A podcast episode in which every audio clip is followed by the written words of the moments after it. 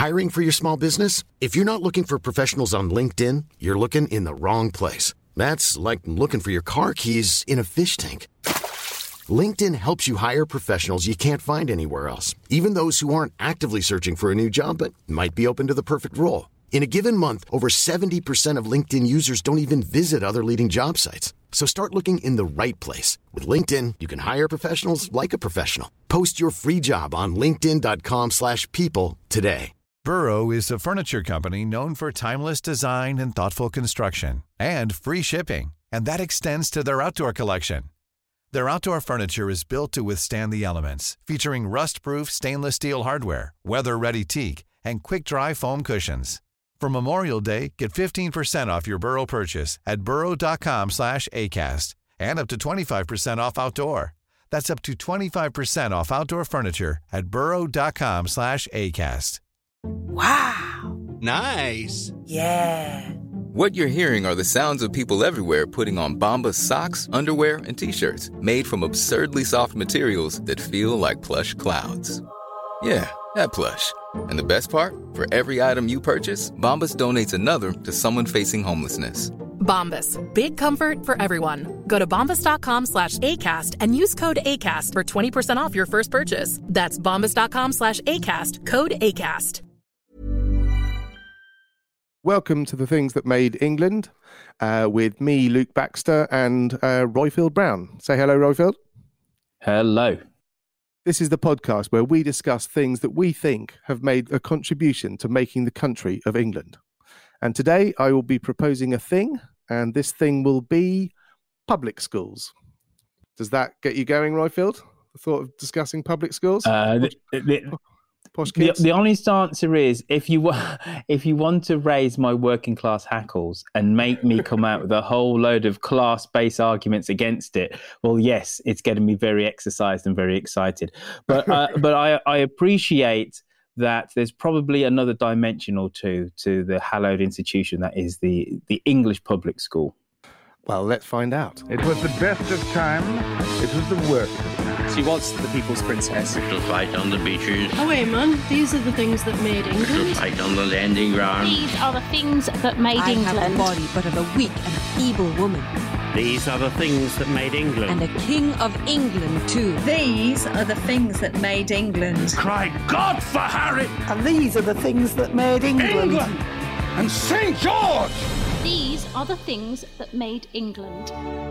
So I suppose we need to start with a clarification for our overseas listeners uh, about what exactly a public school is, because um, a public school is not what an American might imagine. It's a bit like the fact that neither Jaffa cakes nor cheesecakes are cakes.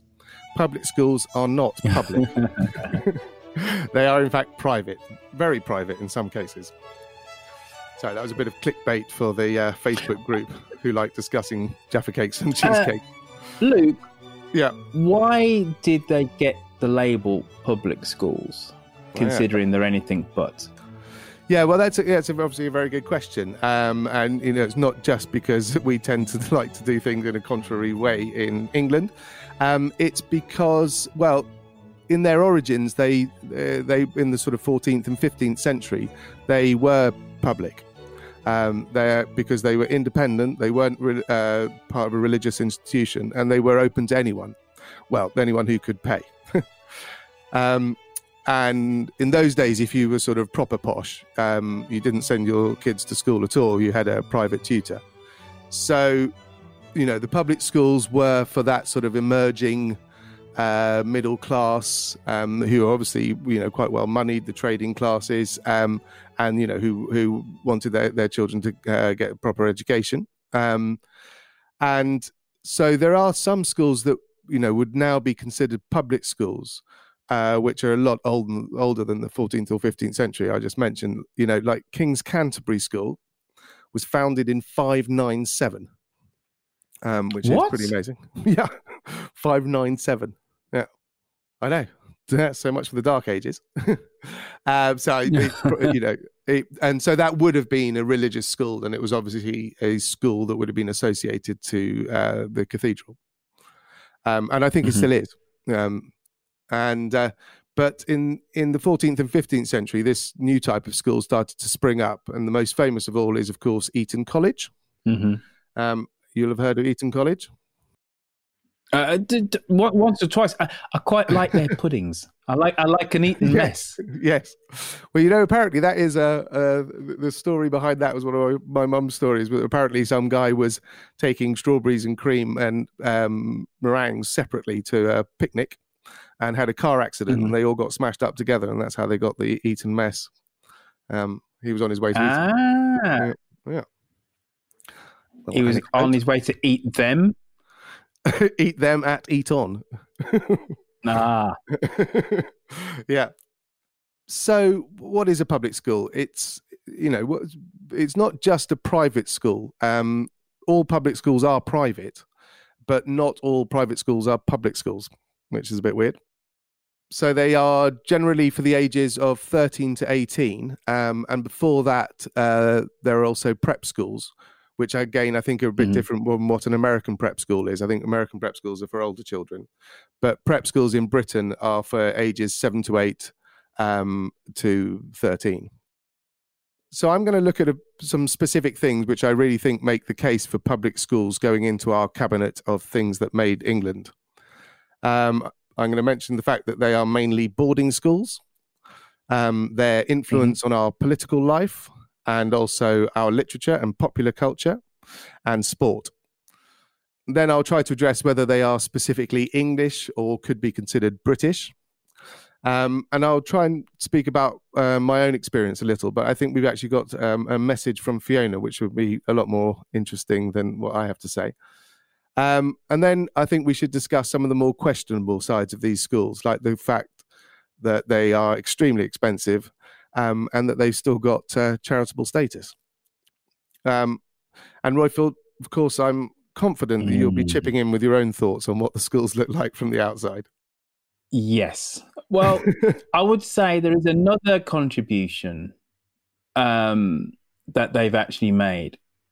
Is that the, the kind of the, the obvious one for me is a there is a kind of sense of entitlement that mm. uh, not not everybody, but goes along with a certain type of person that has, has gone to a, a public school. But then also, from a, a wider historical sense, they've helped with the kind of standardization of uh, the language, the accent of the ruling class as well. Yeah. You know, the BBC plays a role as well, but also kind of public schools. So those are just a couple of things off the top of my, my head. But anyway, yeah. sir, th- this is your no, show. You know all about the, the, this institution. Having been to one to my, myself. yeah, but I think the accent thing is it's mm-hmm. something that I think is very interesting. And I think that's part of what I'm about to speak about, which is the, the, the fact that they're boarding schools is that you know kids mm-hmm. from mm-hmm. Yorkshire, Wales, Somerset, um, Oxfordshire are all thrown together, and so they're obviously going to sort of the accent's going to level out, and so I think that's why the sort of upper classes in in England have uh, one accent, whereas you know in Spain, for example, that's not the same. Um, you know, posh mm-hmm. people from Seville sound different to posh people from Madrid, but in England they all sound pretty much the same. Um, so yeah, so public schools are generally boarding schools, um, and in fact, even uh, most prep schools are boarding schools too. Um, and I think this is one of the things that makes this type of school a uniquely British institution. Um, to most other Europeans, packing your darling tots off to school at the age of seven is tantamount to child cruelty. Um, Spain and France do have internados or internat, uh, but these are essentially correctional facilities for troubled children, not really where the great and the good choose to send their beloveds.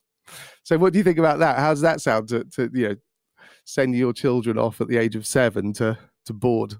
Because I think that is quite weird.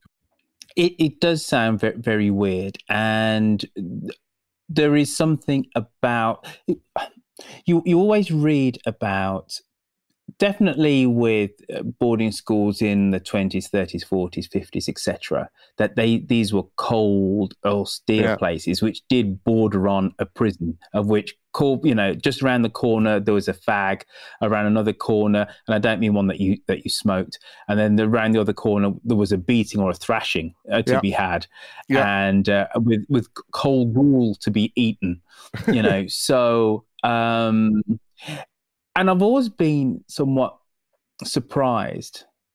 Bearing in mind, I haven't thought about this an awful lot, so I'm gonna I'm holding my hands up here, right? That the French, it's the opposite way around. If you if you have to pay for an education, something's gone wrong as far as the French are Yeah. concerned. Yeah. Which is quite good, isn't it? Really. Yeah, well, it's kind of the way it should be, surely. Yeah. But anyway, um, as I said, I'm just merely somebody throwing the odd little stone into your public school uh, greenhouse, sir. Yeah. So uh, why, why don't you continue, and, and I'll chime in as of when I see fit. Yeah, yeah. No, I mean, I was both a fag and uh, was beaten at school. Um, so just just for clarification again, a fag in this context is, is when um, a younger boy is basically the sort of servant of an older boy. There's nothing. Um, well, there shouldn't be anything dodgy about it.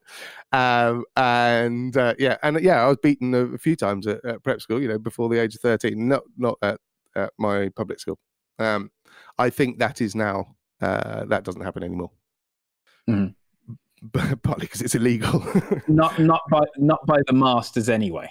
not by the masters anyway. Yeah, it is quite mad, really. Um, and so you know, the public school, and I think this is something that really makes it sort of English or British, whatever, um, has been exported across the British Empire, and public schools can be found in most Commonwealth countries, as well as countries that are part of you know the informal empire like Argentina.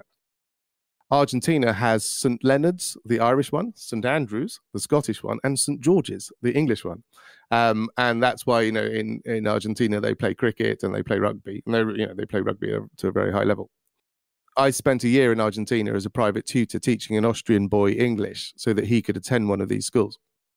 They wanted someone who'd come from that background so that I could teach him not only the language but also the ethos of that type of education he's now turned into a gaucho, so I don't think it worked that very well. he's very cool. Um, yeah. So the the other thing I think that that is um, very important about you know the way uh, public schools have made England is the, the the influence that it's had on the political life of our nation. When you say influence, do you mean the dead in deadened hand of a stranglehold that it's had on our political life? Exactly. That's what you meant, wasn't it? Okay, Oh, just, yes, just yeah, checking. Yeah, yeah. Sorry, I didn't express it quite so eloquently. well, no, but it is. I mean, it's it's quite terrifying. Is it? You know, I think we've had seventy six prime ministers. Twenty went to Mhm. Eton, seven went to Harrow, and seven went to Westminster. So over half of our prime ministers went to three schools. And of course, um, just in you know, it's and it's not. We're not talking about ancient history two of the last three prime ministers went to Eton, including the current one. But we won't go there. Well, um, I, I think it's it's something which I re- remark upon all, all the time. But if you look at just about every other major Western uh, democracy, its leaders uh, can come from many different places. And if you use America as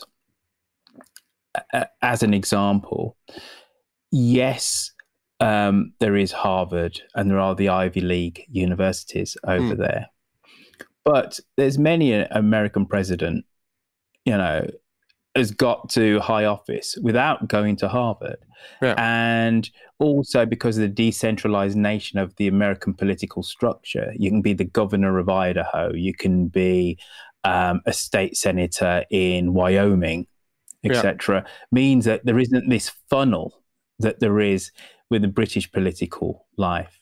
Yeah. You know that invariably, if you go to uh, one of your fa- uh, fabled uh, public schools, you know you're kind of halfway there, getting a chance of being prime minister. you know, just just if you go there, and then there is the route that you then take afterwards. But anyway, uh, you you were you you were telling me um, about um, you were telling me in more detail about uh, the fact that all of our prime ministers go to these institutions, quite all have of them. been, shall Yeah. we say? because I mean that's one of the you know the things about um, Maggie Thatcher. It wasn't just that she was a woman that made her different to a, a normal Tory uh, prime minister. It was also that she'd gone to Mhm. grammar school and not a private school. Um, as did Theresa May, I think. But um, you know, I mean, even the Labour Party, uh, Tony Blair went to Fettes, which is a Scottish public school. Just whilst we're the Scottish uh, public schools, Yeah. do the kids there speak with what would we would actually class as an English accent? Um, no, I mean my cousin went to Fettes as well, um, and he has definitely got Mhm. a Scottish accent, and he's definitely very Scottish. But you know, Gordonstoun, um, which is where Prince Charles went, and that's a, another Scottish one, and that is, I mean, that's meant to be really, really harsh, and that you know they, I, I, I don't know them more, but you know they've definitely got a well Prince Charles type accent. Um, but yes, I, I don't know. So I don't know, you know, what the numbers are, whether how many English people there are in Scottish public schools. There are definitely quite a lot Mm. of Scottish people in English public schools, and they would tend to have more of a uh, an English sounding accent or one of that upper class accent that we were talking about earlier.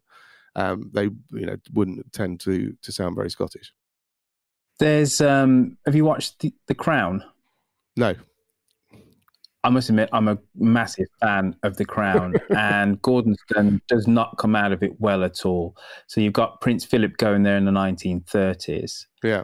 um and just how harsh it was, but he kind of thrived on it. And then Yeah. you got Charles going there and he absolutely didn't. And Yeah. he tried to do all the things that his father did and just didn't succeed. But yes, it was a very austere place, horrible Yeah, by, yeah, by yeah. all- by all accounts. Yeah, it has got a really terrifying reputation. Yeah, yeah. No, it, the sorry, I'm a bit of a Republican to be watching the the Crown. um, but no, it, my wife enjoys it very much.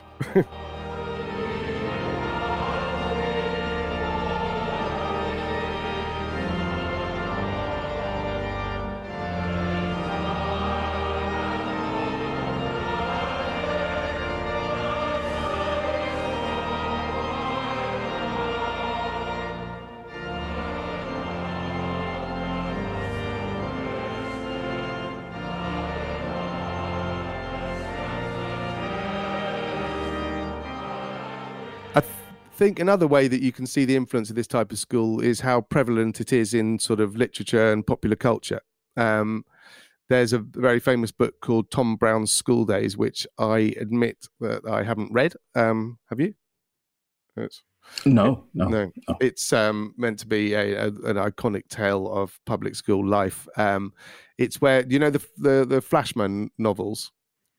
Um, I know of them, sir. yeah, which are brilliant. They're very, very funny. But Flashman was a character Mhm. in, in the original Tom Brown Schoolboy School Days, and the the author who wrote the Flashman books basically took this character out of out of one lot of one novel, and then he's remade him as a character in his own uh, series of novels. They, they are very, very good. He's the bully at, at uh, Tom Brown. Um, and we've got some weird family connection with the story, but um, I can't remember what it is. Um, Harry Potter.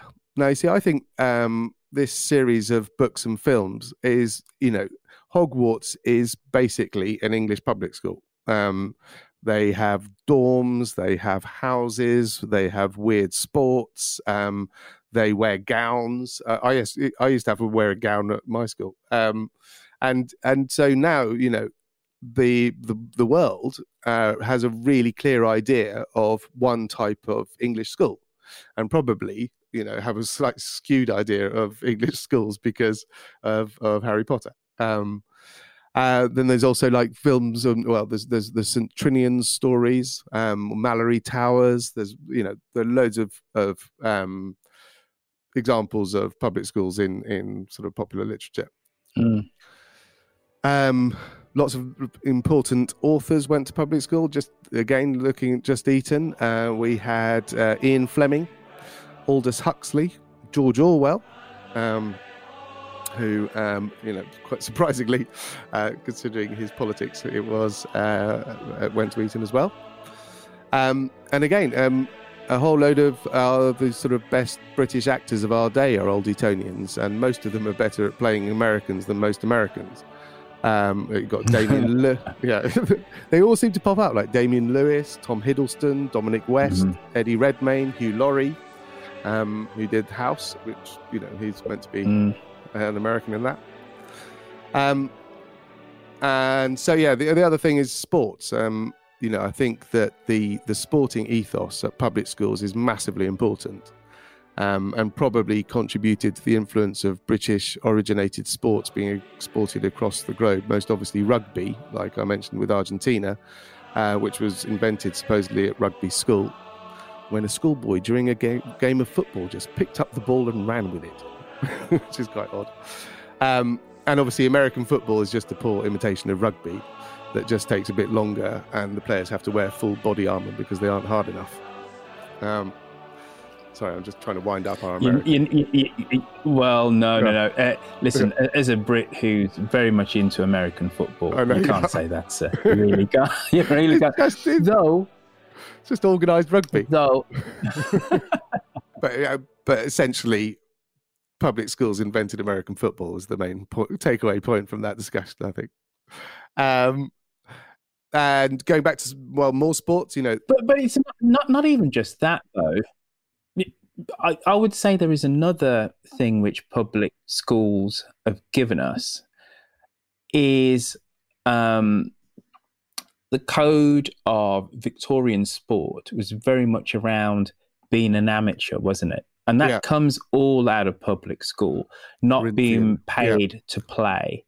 Yeah. So exactly that Corinthian spirit, Yeah. which really was a way for the upper class um, to maintain their grip and their hold Yeah. on sport and not have the working class come in. Right. So, and there's a great example if you want to watch that at the moment of the English game, is that any good? uh, which is on Netflix at the moment. yeah, It's watchable. It's it's Right, very right. watchable, and as a historical um, mirror to the times, I think it's very good. So it's the start of professionalism in Yeah. football Yeah. in the 1870s, and how the Football Association and uh, etc. is is run by old Etonians, by public school Yeah. boys, and they say uh, you cannot pay to play. You have to be an amateur, and of course, you know all the working class like, but you can afford to do this because you all got great jobs yeah, you know we cannot afford uh you know we all work in factories etc we can't afford to play we need to be paid to play Yeah. and that's at the the very tension of um of Yeah. the the birth of football but it goes into the whole spirit of gentlemen and players in cricket, Cricket, as well yeah. the split between rugby union and rugby league and it all comes from it all comes from that uh, public school boy ethos Yeah. of we're apparently just doing this for a bit of a jape and a laugh, yeah, but actually, uh, we we've got great jobs, so we can afford uh, to do this, whilst you can't. great jobs and private money as well, probably. That That, that's exactly really what I meant. Yes, uh, Yeah. uh, uh, uh, a great a source, job a great source Yeah. of income. Yes, Yeah. Owning half of London or something. Um, well, yes, I mean, the talk about the sort of sporting ethos. The the Duke of Wellington supposedly said that the Battle of Waterloo was won on the playing fields of Eton. Um, and like most great quotes, that was probably not Mm. what he actually said, but it did make for a good soundbite. Um, but his point being that the kind of uh, camaraderie engendered on these playing fields was key to the victory over Napoleon. By Vitae Lampada, the torch of life.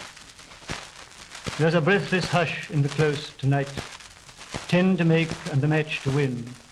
A bumping pitch and a blinding light. An hour to play and the last man in. And it's not for the sake of a ribboned coat or the selfish hope of a season's fame. But his captain's hand on his shoulder smoked. Play up, play up, and play the game. The sand of the desert is sodden red, red with the wreck of a square that broke. The Gatlings jammed and the colonel dead, and the regiment blind with dust and smoke. The river of death has brimmed his banks, and England's power and honour and name. But the voice of a schoolboy rallies the ranks. Play up, play up, and play the game. This is the word that year by year, while in her place the school is set, every one of her sons must hear, and none that hears it dare forget. This they all with a joyful mind bear through life like a torch in flame, and falling fling to the host behind. Play up, play up, and play the game. I was going to sort of talk a little bit about my experience, um, but I think it will be a lot more interesting to hear from Fiona at this point, who has recorded something for us, and we could um, hear about her experiences because uh, she's got a really very positive experience of of her life at uh, public school. Here are some of my observations about public school. I was the daughter of a diplomat and a working actress. I began school at the age of four in Japan. I began kindergarten or mixed infants for the fourth time in Orléans, France. In between, I'd attended schools in Kent, England, and Falls Church just outside Washington, D.C. And yes, I studied in Japanese, English, American English, and French. By the time I was headed towards secondary school, I'd attended, I believe, at a rough count, 11 or 12 schools. So my parents decided that boarding school was the best option for both my younger brother and myself. Through my brother and a couple of past boyfriends and an ex husband, I've heard tales of a number of boys' schools, but I can only really speak about my own school and my experience. Brampton Down School for Girls in Folkestone where I attended from 1965 to 1970 before going for my last 18 months of school to the girls' grammar school in Dover. Brampton Down was an unusual school in that it wasn't elitist. It was founded in the 1880s and then taken over in the 1930s by two women, one of whom, Lady Hosie, who was already well known for her work educating girls in China. In my time, there were two headmistresses, Miss Sinclair, Miss Sinclair, who had been educated in Cambridge, and Miss Holmes, who was educated at Oxford. Being educated by a bevy of blue stockings was enormously useful. We were always, always given the impression, nay, told, that the only barrier to our success was our own attitude. That as women in this or any age, we could be anything we bloody well wanted to be. And bear in mind, I'm speaking here of the mid 1960s. No man had better stand in our way. And no man did. Actually, we hardly ever saw men, except for the once a term dances when we were matched up against young boys from the Duke of York's Academy. Afterwards, Miss Holmes would mutter about what a weak example of humanity they were. We always called Brampton Down BD, and I'll refer to it as that. Actually, in the town, we were called the BD Bombers, as it was said that whenever we marched down the streets of Folkestone, we looked like a squadron of Spitfires preparing the attack. I remember a mother asking Miss Holmes why we didn't learn sewing or cookery at school. Miss Holmes looked at the mother aghast and said, But our ladies won't have time for dull domesticity, surely. They're destined for careers, dear, not skivvying. At BD, we were told we could embrace any career we chose, as long as we had a modicum of talent and the discipline to do it. And actually, most of the women did achieve great things.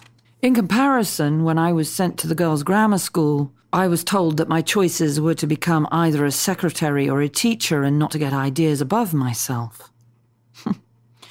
The food at BD was appalling, as it was in all public schools. Now, this is purely anecdotal, but my late father in law, Cecil, used to tell a story about his good friend James Clavell, who suffered for many years at a Japanese prisoner of war camp in Singapore. Cecil always claimed that Clavell, when asked about his suffering in the camp, used to mutter that his school had taught him how to endure and that the food, although far less plentiful in the POW camp, was marginally better than it was at his school. I don't know about that, but I know I still can't stomach runny eggs, because the eggs at school were always, always revolting. But school did teach me fortitude. It taught me not to fuss. And because it was a public school, the teachers were more interested in educating us for the world rather than to any tests. Many a morning, Miss Holmes would send a note to one or other teacher excusing one or two of us as she thought it more important for us to discuss that day's news. And we were given a number of newspapers, including The Guardian and The Times, to read each day. I remember discussing the sorrow we all felt at the assassination of Dr. Martin Luther King Jr., and we discussed the possible consequences of the assassination of Robert F. Kennedy. And then there was the diversity. I went to school with and lived cheek by jowl with girls from all over the world. In my year, girls from Turkey, Iran, Greece, France, Cyprus, Sierra Leone, Jamaica, Italy, Hong Kong, and my friend was Chinese from Hong Kong, not English, Nigeria, Tanzania, India, Pakistan, Germany, Belgium. When you live, sleep near, dress with, wash, and brush your teeth next to other girls of differing colours and faiths and nationalities, it educates you more than a thousand lectures could do. I shared a dorm room with Jews, Hindus, Muslims, Christians of all denominations, and Buddhists. My two closest friends were from Sierra Leone and Cyprus. As a young girl in primary schools, I was largely teased and I was sometimes bullied. I was always the foreigner or the stranger, but at public school, I was just like everybody else. When I was 15, my parents decided to buy a house in Kent and move me from BD to do my last 18 months at the local state school. Once again, I failed to fit in and I was sometimes bullied, except that by then my boarding school had given me the confidence to stand up for myself. Yeah, there are many things wrong with public schools. I detest elitism, and when I listen to the bleatings of men like Jacob Rees-Mogg, I'm disheartened. My school taught me to stand up for myself and expect to be treated just as well as any of the boys and that served me well. Now, I'm not enormously successful, but I have spent most of my adult life working in all male enclaves, and it's never bothered me. In fact, when I went to agricultural college with mostly men, I stood up for the rights of women at the college, and I was able to hold my own and quietly insist on those things that were my due. I went to college on a scholarship, and when I discovered that another student on the same scholarship was given extra funding because he had a wife, I applied and got the same funding as I had children, and I had to have a full time nanny. I know that boys' schools can be unkind. My ex husband was certainly stunted in his emotional growth by his experiences at public school, but my school was kind. The girls took care of each other. There were quiet social chains of care where older girls looked after younger, checked on younger, comforted younger. My first bra was bought for me by an older girl on my chain of care. And I spent many an evening cuddling, reading to, and tucking in a younger girl on that same chain. My first miserable homesick nights at school, I was comforted by a girl called Mary Edwards. She also encouraged me on my first shocked mornings of running the half mile we all ran before breakfast. Mary is still a friend of mine, and we still support each other. Yeah, there's a lot that's faulty with the public school system. One of the biggest faults of the system, I think, was that it made us all sound English, no matter where we were from. We all left with this same dull Southern English, BBC received way of speaking, which is an enormous pity, I think, even if it has proved useful to me. Yep, there's a lot that is faulty with the public school system but it isn't bad in the way that it has served women. And did it make England? Oh, absolutely. So Fiona mentioned that there are some some drawbacks about public schools, and uh, so you know one of the uh, one of the main problems with public schools is, of course, the fees, um, and that ha- really has changed a lot since you know since I was at, at, at school in the sort of late seventies, early eighties. Um, I think my parents were paying about six thousand pounds per year then, um, but my school now costs over forty thousand pounds per year. Um, wow. Yeah. So my dad was a fairly senior civil servant, and my mum was a, the author of children's books, and they just about managed to scrape together enough to send me and my brother and sister to private schools. But I don't think that people today with those sorts of jobs could afford to send three children to public school. Mm. So I think this entrenches this elitism that you've been talking about, as it is only the mega rich or people with trust funds with private money who can reasonably afford to send their children to this type of school. And foreigners, of course. Um, when I was at school, there were a couple of kids who were the sons of Nigerian princes. But now I think that a lot of students are the children of wealthy Chinese and Russians. How do you think that will then affect uh, British society going forward? You know, obviously, there is there is always talk on the left that they're going to ban private schools, yeah. and uh, there's too much vested uh, societal uh, interest in for that to happen anytime soon, short of a revolution. So let's just say that they're never going to be banned. Yeah. But if increasingly they're being their halls are being filled by, you know, sons and daughters of Chinese millionaires, Indian millionaires, Russian billionaires, etc.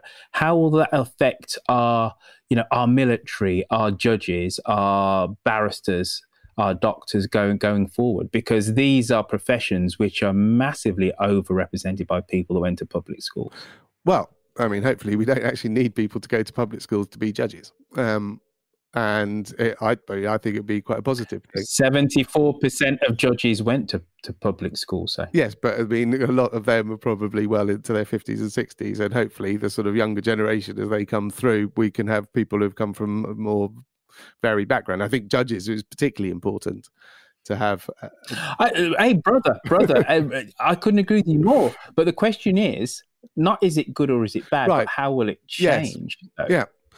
Well, I mean, I think it will change. Um, and although I, do, I mean, I don't know what the sort of um, actual numbers are. I don't know whether the sort of percentage of people going to private schools is now lower um, than than mm-hmm. it was, you know, back in the day. I, you know, I, it was always quoted as, um, I think, five percent of the of school children.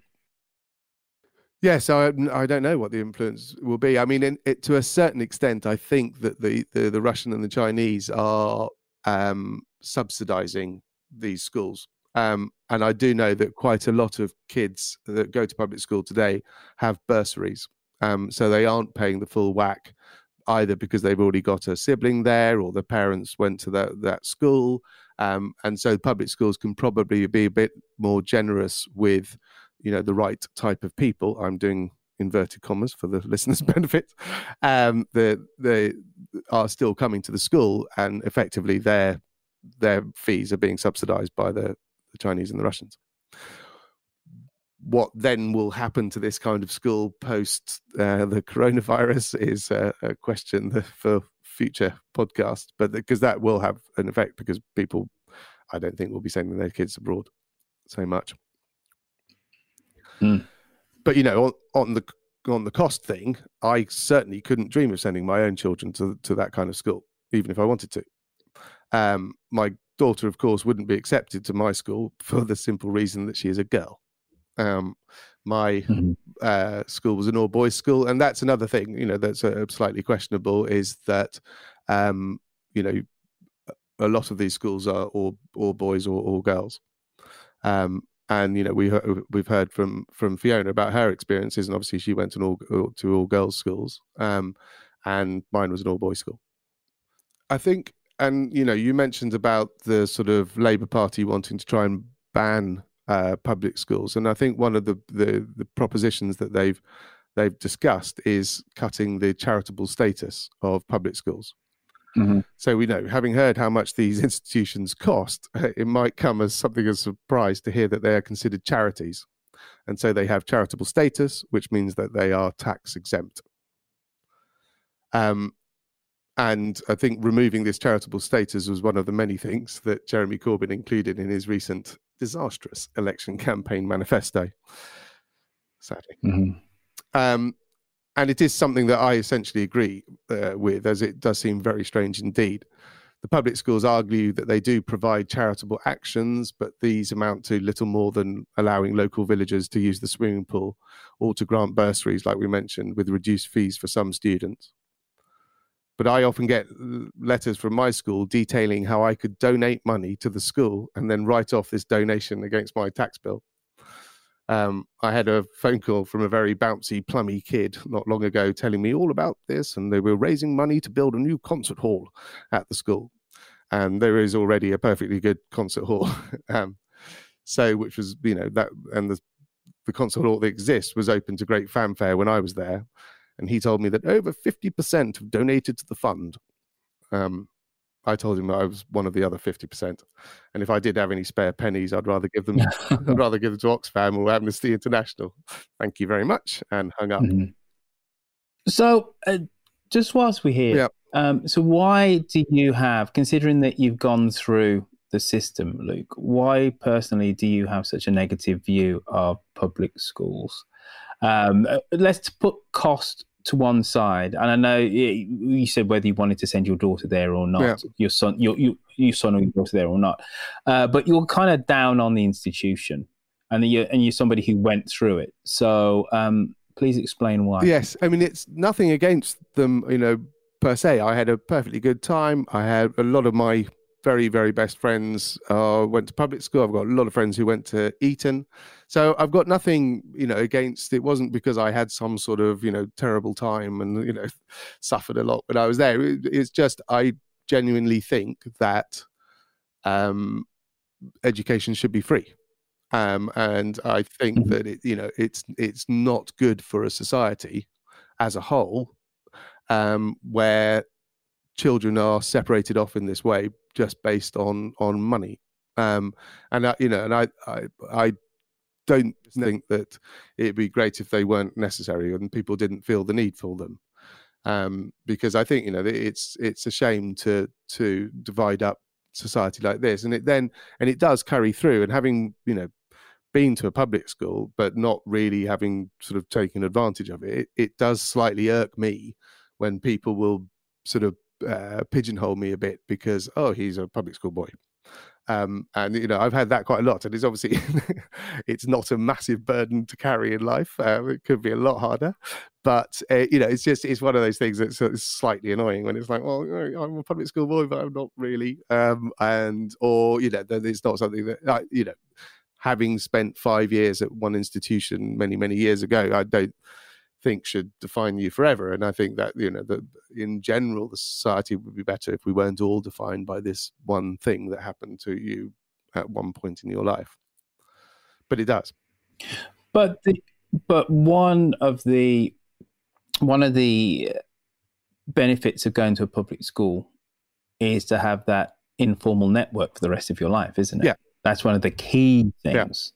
Yeah. and people definitely take advantage of it. It's um and you know, I don't think I have particularly. Um, as I say, a lot, you know, a lot of my friends went to public school, and they're obviously fantastic. Um, but yes, it, it's that network is definitely something I would say that parents are looking for when they they send their children there. They know that it's it is a very good, um, you know, it's a great advantage in life to be able to pull on that network of people that you went to school with and stay in touch, and and you know, it's it's very much promoted where again, I don't do it, but I'm invited to to go to sort of schools days and talk about what my career is, and not that anyone would want to do it, but um, and that they, you know, that I could help that old boys network, the old school tie network, and all that mm. stuff. Um, but yes, I, and again, you see, I think that that's that's slightly pernicious to society. I think that you know, if people could you know, rise up through their own merits, it would do us a lot more good. Mm, well, you're not going to have me disagreeing with you. So, uh... but again, you know, it's uh, I mentioned my republicanism, and it's it's not very deep seated, but it's uh, you know, it's one of those things. It's like banning the monarchy. I don't think that I can't imagine being in a situation where we that's the thing that we should be focusing on uh, as a country. I think you know neither public schools nor the monarchy are that bad um, that we, we have got the sort of headspace to be able to actually push through banning them because you'd have to reform the whole educational system to such a level and and you know as i say i think the best thing to do is to sort of fund state education properly um, so that um, mm-hmm. state education is so excellent people aren't going to spend their money on uh, public schools Again, uh, m- my uh, socialist communist brother, I couldn't agree with you more. So again, you'll have no pushback from me with, with that with that statement. For the barricades, eh? Um, no, absolutely. And so, yes, there. Just to sum up a little bit, I would uh, just want to make the point that public schools have had very massive influence on the life of England. Um, I think that you know we've looked at the, their influence on political life, on literature, on popular culture on sport. Um, and you know, I think we've discussed some of the pros and cons that that um, public schools have on society, but in my opinion, they have a massive society, and that's why I commend them to the cabinet of things that made England. And today, for our Facebook roundup, we have a very special treat from a voice that I am sure you will all be delighted to hear from. Hello, everybody. Unaccustomed as I am to public speaking, here I am, proudly playing a supporting role in summing up the comments to the last episode of The Things That Made England. Clearly, I could not have taken part anyway in the discussion of youth culture, since, having been born at the age of 50, youth culture and I are on a barely nodding acquaintance.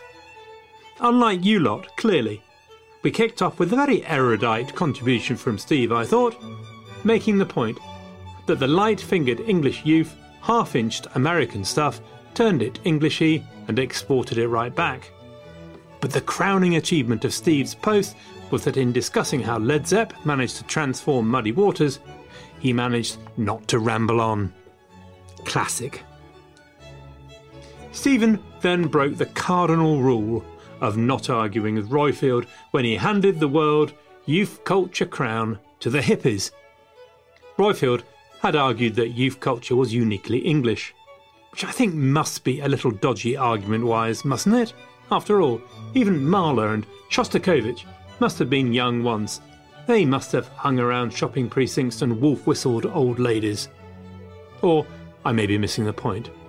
However, the mensch of American youth culture started something of a bun fight, though a polite bun fight, with Lonnie, Ken, and Tyrant. I have to report, as Ken went on his morning constitutional, listening to the podcast, he said, Ha! several times, and, gentle listeners, the word scoff was used. Their point was that youth culture in the US deeply affected the same in England. Roifield held his ground, arguing that the competing and constantly changing youth scene was uniquely English. I don't think either Ken or Lonnie ever quite agreed, but they gracefully retired from the field. And of course, if Roifield says it, well, it must be true, mustn't it?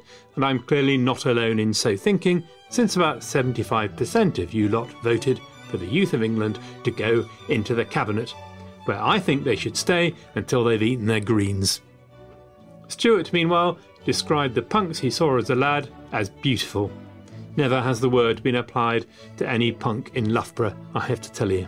Along the way, Lonnie mentioned some films. He mentioned My Beautiful Laundrette, which, to my undying shame, I have meant to watch for 20 years and never seen, which I shall put right this instant. And then Eric mentioned Quadrophenia. Can you believe I've never seen that either? Also, now firmly on the list. I have a lot of film watching to do before the next episode, which I think is on public schools. And I shall see you all there. Thank you very much, David. It was uh, lovely to hear from you.